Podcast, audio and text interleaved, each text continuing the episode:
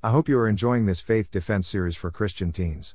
If we haven't addressed a question you have or your teen has, please email it to us and we'll respond directly to you. We'll also add the question and answer as one of our future articles. Here's our next question from a Christian teen.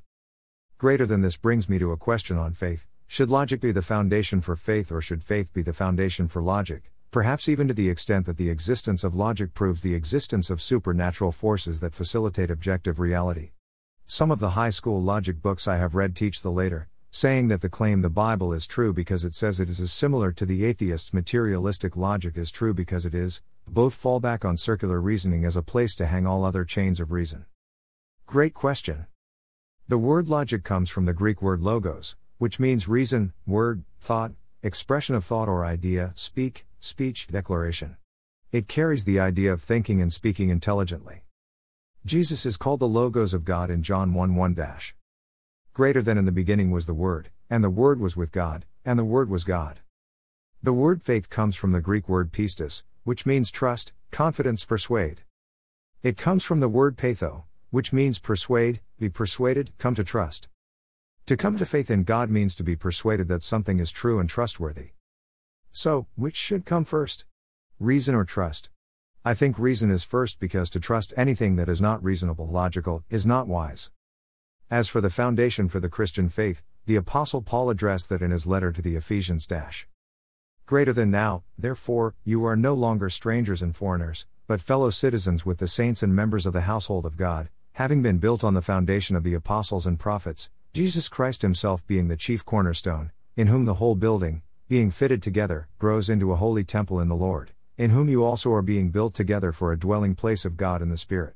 Greater than. Greater than Ephesians 2 19 22. Christianity is built on the foundation of the apostles and prophets, Jesus Christ Himself being the chief cornerstone. That means our foundation for our faith is the logic of the apostles, prophets, and Jesus Christ. That means what they said and wrote. Can we trust what the apostles said and wrote? How about the prophets? How about what Jesus Christ said? I believe we can, based on all the evidence we have for the credibility and reliability of the Old and New Testaments and for the trustworthiness of the life of Christ.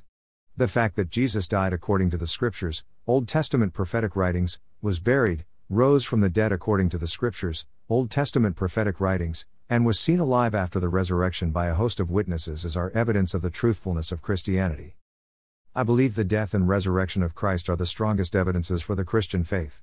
As Paul wrote, dash, Greater than now, if Christ is preached that he has been raised from the dead, how do some among you say that there is no resurrection of the dead? But if there is no resurrection of the dead, then Christ is not risen. And if Christ is not risen, then our preaching is empty and your faith is also empty. Yes, and we are found false witnesses of God, because we have testified of God that he raised up Christ, whom he did not raise up, if in fact the dead do not rise. For if the dead do not rise, then Christ is not risen. And if Christ is not risen, your faith is futile, you are still in your sins. Then also those who have, see fallen asleep in Christ have perished. If in this life only we have hope in Christ, we are of all men the most pitiable. Greater than. Greater than 1 Corinthians 15 12 19. The Old Testament prophets predicted the coming of Jesus Christ to a remarkable degree, messianic prophecies. The New Testament apostles recorded the life, death, and resurrection of Jesus Christ to a remarkable degree, messianic fulfillment. Christ's resurrection from the dead is the most remarkable event in all of human history. Jesus is the Logos of God and his speech, expression of logical thought, carries with it the credibility of heaven itself. Greater than God, who at various times and in various ways spoke in time past to the fathers by the prophets, has in these last days spoken to us by his Son, whom he has appointed heir of all things, through whom also he made the worlds, who being the brightness of his glory and the express image of his person, and upholding all things by the word of his power, when he had by himself purged our sins, sat down at the right hand of the Majesty on high, having become so much better than the angels, as he has by inheritance obtained a more excellent name than they. Greater than. Greater than Hebrews 1 1 4. There are many excellent reasons to trust the Bible based on history, archaeology, and other sciences. However, I trust what Jesus Christ said because of the proof of his life. Even as the Bible speaks clearly to the life, death, and resurrection of Jesus Christ, non biblical ancient sources also speak to it as well. Unbelievers who wrote about Christ and Christians were not attempting to prove that Christianity was true. In fact, they were often mocking the faith of Christians. However, even as they mocked and ridiculed, they also supported as fact that belief in the risen Christ and worship of him as God was normal for Christians. Many of the writings of the Apostle Paul are admitted by unbelieving scholars as being legitimate. Paul, a strong opponent of early Christianity, became a follower of Jesus Christ. Paul changed immediately from persecuting Christians to preaching Christ as the Son of God. Dash. Greater than immediately he preached the Christ in the synagogues, that he is the Son of God. Greater than greater than Acts 9:20. Paul's life as a Pharisee and his remarkable change in both character and purpose is another powerful example of how logic impacted both apostles and prophets. God spoke, logos, to them and they responded by trusting God's word. That's what we do. We hear God's word, logos, and trust it. That is our faith in the logic of God. Thanks for your question. The next question.